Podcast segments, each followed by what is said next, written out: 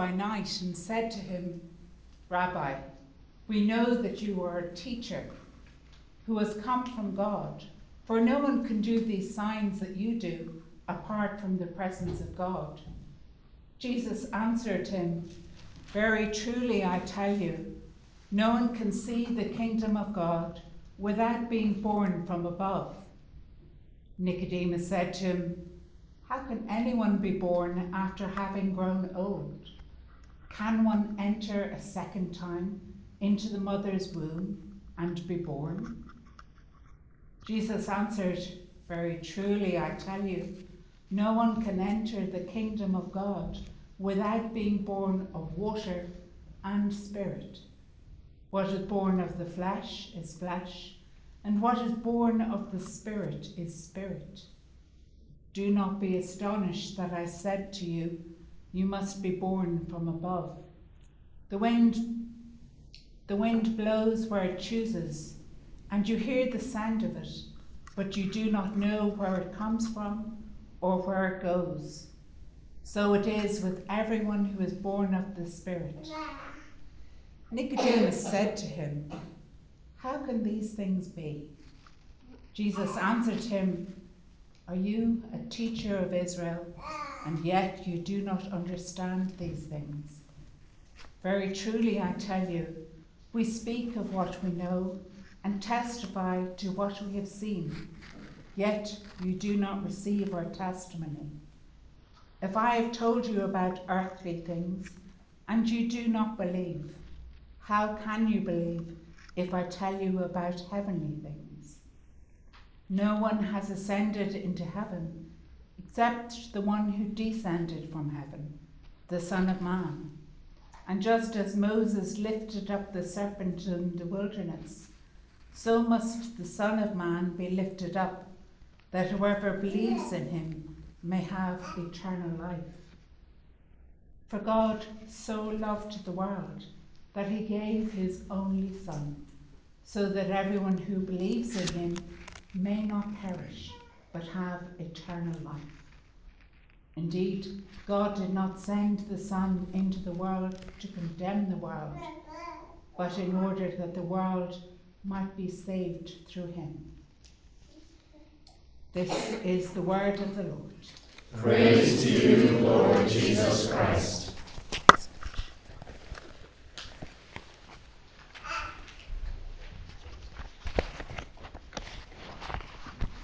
In the name of God, Father, Son, and Holy Spirit. Amen.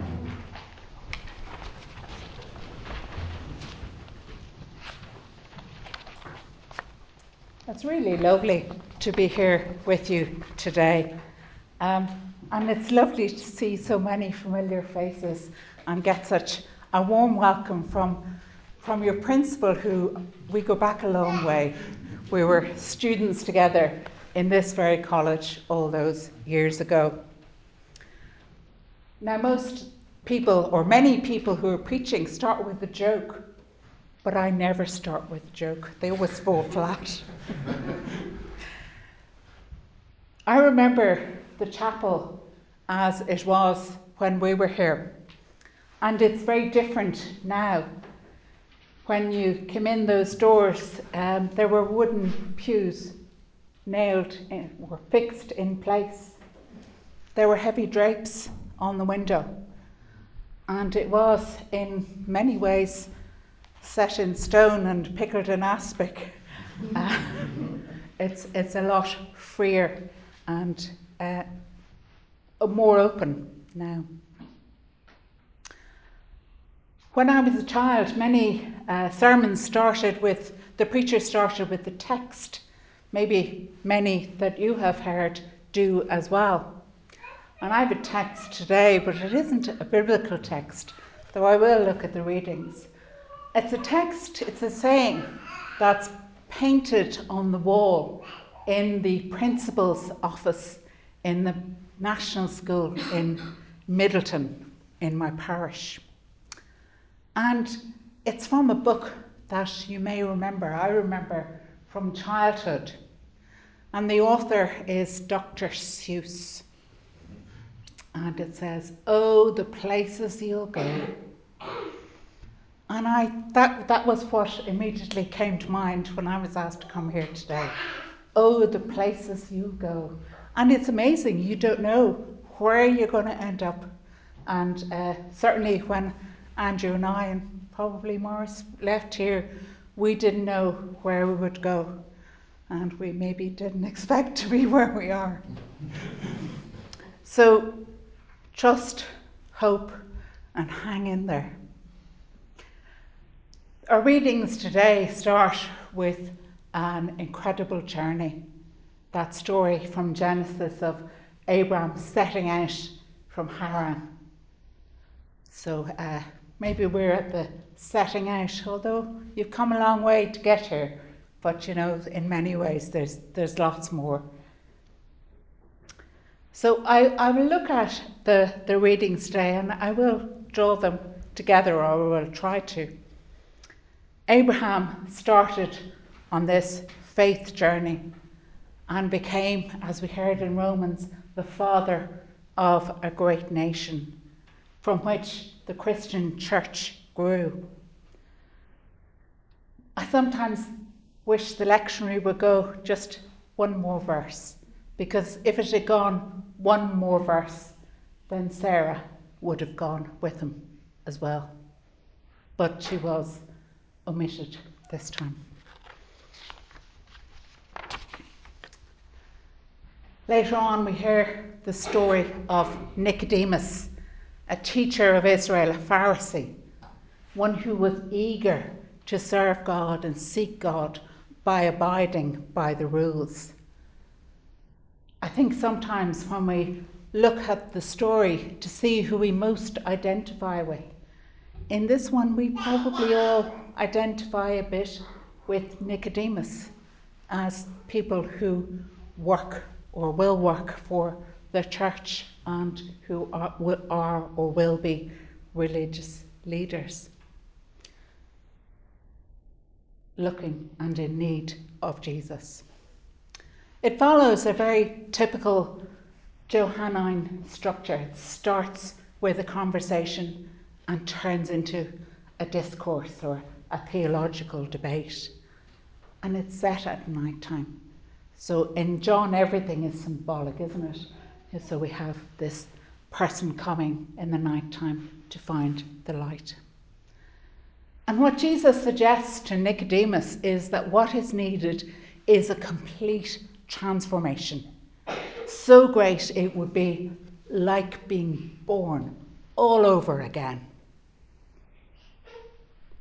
He discusses that, doesn't he? Nicodemus, perhaps deliberately, perhaps not deliberately, misunderstands that and wonders is he referring to a physical rebirth? But Jesus is talking about a complete transformation, a spiritual one. And it's usual when debating and looking closely at this text that one spends a lot of time wondering about the word in Greek anothen, translated again or from above. What does it mean? But I suggest that as well as looking at that word, it's also just as interesting to look at the word born, to be born, the genetai. What does it mean to be born? It's such an utter, complete transformation from not being born to being born, to being completely independent existence, breathing unaided, a whole new world. Probably none of us remembers our own births. And our experiences of giving birth or even being present at a birth although deeply embedded within us, are different from the experience of being born. When I was thinking about this, I, I spoke to an experienced midwife who is also a parishioner. And here are some of her thoughts. And she has witnessed hundreds of births. She said to me, Birth is why I know God exists. It's the most amazing moment. The baby coming to life, it's like being revved up. It's like magic. You see them come to life. And she also said an interesting thing.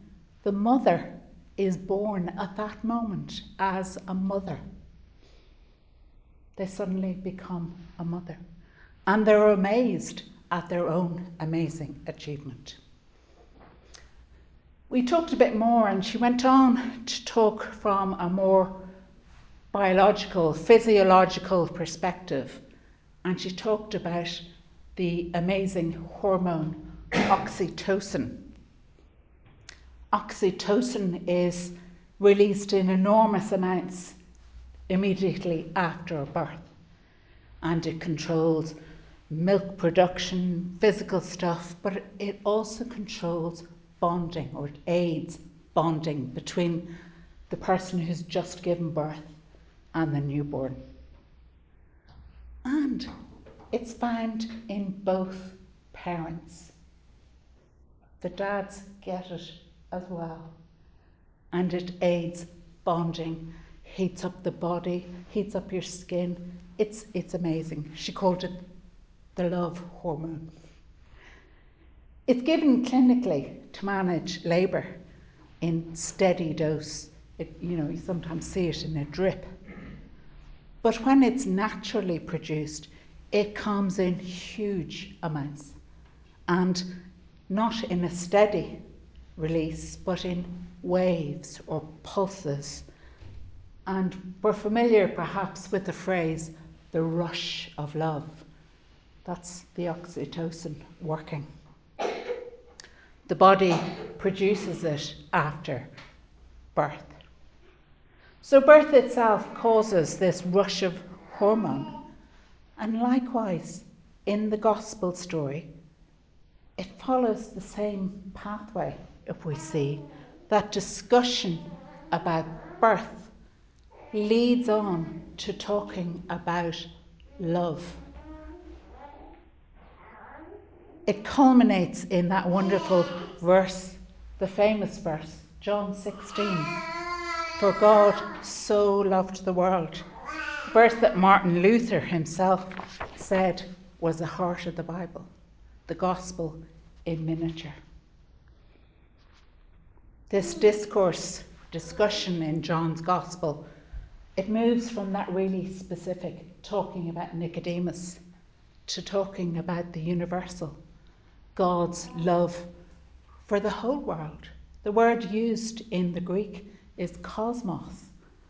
And the cosmos in first century uh, Israel, according to Margaret Daly Denton, she says, given the limits of first century cosmological knowledge, that would have the known world would have consisted of the land and sea and sky within a certain radius of Jerusalem.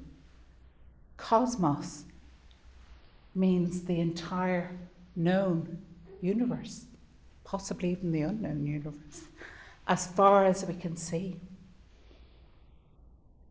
We're deeply connected both to our bodies and to our world. This, in we as part of the cosmos, experience God in our bodies. Um, that our ordained ministry hinges on physical things too water, bread, wine. We need to be aware of who we are, where we've come from, and how much our physical existence influences everything we do and everything we say. We are embodied Christians and we minister through physical items to physical people. And as such, we are all vulnerable. The moment we're preoccupied by coronavirus, rightly refocusing our attention on those who are vulnerable in our society. This embodiment thing was really emphasized for me when I was first ordained. One of the most frequent questions I was asked, I don't know if new people are still asked that, asked this, it was, what's it like to be a woman priest? Often it was framed as, what's it like to be a woman clergyman? I always found it difficult to answer and sometimes was annoyed by it because it was just an all always focusing on, on gender. At times people thought I was giving a smart answer when I truthfully said, it's the only kind of priest I've ever been. I can't not be who I am. And it's really important to be ourselves, to be who you are in ministry, for me to be who I am. It's very hard and ultimately self destructive to be something that you're not. Both men and women, clergy, need to be aware of all the biases that have existed in the past against women, and some are still there. Therefore, we must try and redress that balance. So be aware. You choose to use female words, female images, stories about women in worship. I've actually just done that, and it wasn't unusual at all, by looking at the word birth in the Gospel reading, by reminding us that Sarah travelled with Abraham. Much of our language in worship is male and has been for hundreds of years, so you probably won't overdo it. Think of your recent sermons, the books and the articles you read, the illustrations you use, the conversations you have. Are the stories about women as well as men? Women in our churches, in the Bible, in our Bible teaching, have been silenced, sometimes deliberately, and sometimes they still are. So seek the female image, the born in born from above. We might find it hard to believe that the Church of Ireland was at one stage governed entirely by men, but it was. This is quite heartening too, though, because it was men who opened the doors and let the women in. Um, however, it's still reflected in our church structures. We rightly celebrate and acknowledge the ordination of women. This year, 2020, will be the 30th anniversary of the ordination of the first women to the priesthood in the Church of Ireland, and there will be a service to celebrate that in St Patrick's Cathedral in September. But our structures are very male dominated still. On vestries, on synods, on Diocesan Council, on General Synod, on Standing Committee. This year it's a triennial election. Will it be mostly men elected? Probably. Why do fewer women stand for election? That's a question worth asking. Who's on your cathedral chapter? Yesterday, I spent a bit of time adding up numbers and figuring out who was on the chapters. Of 16 cathedral chapters in the Church of Ireland, there are 155 canons. 134 of them are male, 21 are female. That's 86% male. There's 19 archdeacons, 18 are male. We know there's one bishop. The proportions are inverse to seniority, really. The further up you go, the less and the fewer there are. Now, I know that it is about calling and service. Absolutely understand that. But we do need to ask questions when over 85% are male. Even when women are involved in decision making, their voices are sometimes not listened to. So, men, especially, give them space to speak. Raise your awareness of how hard it is to speak as a woman when you're used to being ignored, to be taken seriously when you're used to being dismissed. The ignoring of stories and images from scripture and beyond in the church have led to the exclusion of women at some stages in our history almost completely. There is a change in this. There really is. And we, as clergy, have a very pivotal role. If you like, we're midwives of change. Amen.